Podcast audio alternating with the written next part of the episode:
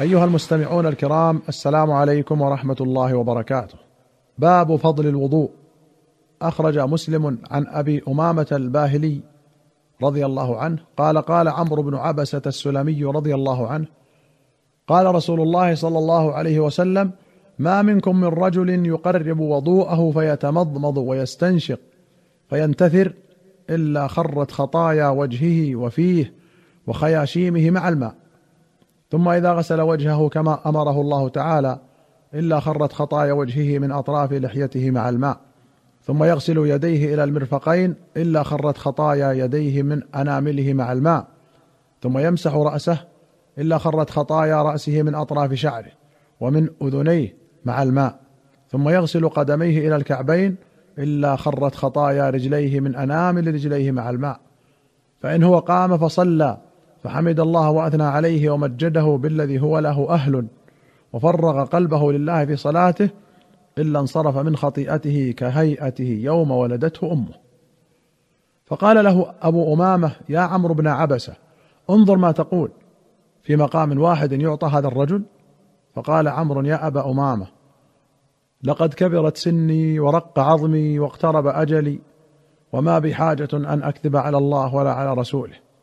ولو لم أسمعه من رسول الله صلى الله عليه وسلم إلا مرة أو مرتين أو ثلاثا حتى عد سبعا ما حدثت به أبدا ولكني سمعته منه أكثر من ذلك. وأخرج مسلم عن أبي هريرة أن رسول الله صلى الله عليه وسلم قال إذا توضأ العبد المسلم أو المؤمن فغسل وجهه خرج من وجهه كل خطيئة نظر إليها بعينيه مع الماء. أو مع آخر قطر الماء.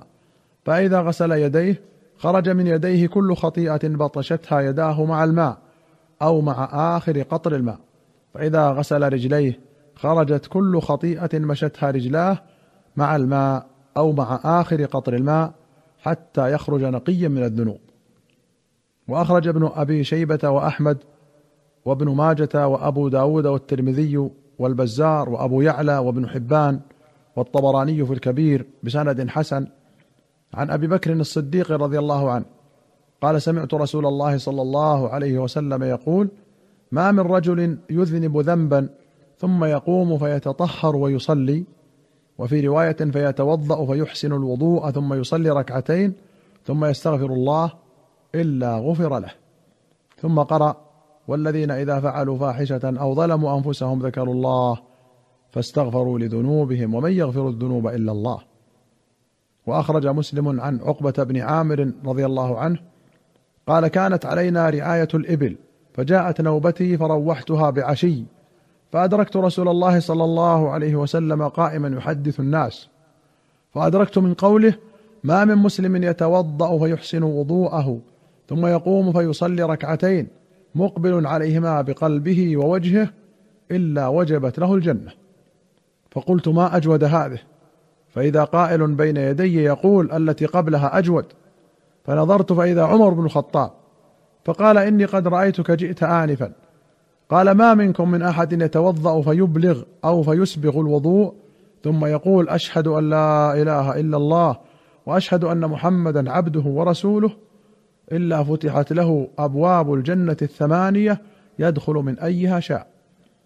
وأخرج مسلم عن عثمان بن عفان رضي الله عنه قال قال رسول الله صلى الله عليه وسلم من أتم الوضوء كما أمره الله تعالى فالصلوات المكتوبات كفارات لما بينهن. وأخرج البخاري عن عثمان بن عفان رضي الله عنه قال رأيت النبي صلى الله عليه وسلم توضأ فأحسن الوضوء. ثم قال من توضأ مثل هذا الوضوء ثم أتى المسجد فركع ركعتين ثم جلس غفر له ما تقدم من ذنبه. قال وقال النبي صلى الله عليه وسلم لا تغتروا. وأخرج البخاري ومسلم عن حمران مولى عثمان رضي الله عنه أن عثمان دعا بإناء فأفرغ على كفيه ثلاث مرار فغسلهما. ثم أدخل يمينه في الإناء فمضمض واستنشق ثم غسل وجهه ثلاثا ويديه إلى المرفقين ثلاث مرار ثم مسح برأسه. ثم غسل رجليه ثلاث مرار إلى الكعبين. ثم قال رأيت رسول الله صلى الله عليه وسلم توضأ نحو وضوء هذا. ثم قال من توضأ نحو وضوء هذا ثم صلى ركعتين لا يحدث فيهما نفسه غفر له ما تقدم من ذنبه. وأخرج مسلم عن عثمان بن عفان رضي الله عنه أن رسول الله صلى الله عليه وسلم قال من توضأ فأحسن الوضوء خرجت خطاياه من جسده حتى تخرج من تحت أظفاره. وفي رواية أن عثمان توضأ ثم قال رأيت رسول الله صلى الله عليه وسلم توضأ مثل وضوء هذا. ثم قال من توضأ هكذا غفر له ما تقدم من ذنبه. وكانت صلاته ومشيه إلى المسجد نافلة. وأخرج مسلم عن أبي هريرة رضي الله عنه أن رسول الله صلى الله عليه وسلم قال ألا أدلكم على ما يمحو الله به الخطايا ويرفع به الدرجات؟ قالوا بلى يا رسول الله. قال إسباغ الوضوء على المكاره وكثرة الخطى إلى المساجد وانتظار الصلاة بعد الصلاة فذلكم الرباط فذلكم الرباط. المكاره ما يكره من شدة البرد وآلم الجسم ونحو ذلك. وأخرج الشيخان عن أبي هريرة أن النبي صلى الله عليه وسلم قال إن أمتي يدعون يوم القيامة غرا محجلين من آثار الوضوء. ولمسلم قال سمعت خليلي صلى الله عليه وسلم يقول تبلغ الحلية من المؤمن حيث يبلغ الوضوء. قوله غرا محجلين الغرة بياض في وجه الفرس والتحجيل بياض في أطراف قوائمه وذلك مما يحسنه ويزينه. وأخرج مسلم عن حذيفة رضي الله عنه أن رسول الله صلى الله عليه وسلم قال إن حوضي لأبعد من أيلة من عدن. والذي نفسي بيده إني لاذود عنه الرجال كما يذود الرجل الإبل الغريبة عن حوضه. قالوا يا رسول الله وتعرفنا قال نعم. تردون علي غرا محجلين من آثار الوضوء ليست لأحد غيركم. وسيأتي الحديث في باب حوض النبي صلى الله عليه وسلم. أيها المستمعون الكرام إلى هنا نأتي إلى نهاية هذه الحلقة. حتى نلقاكم في حلقة قادمة إن شاء الله. نستودعكم الله. والسلام عليكم ورحمة الله وبركاته.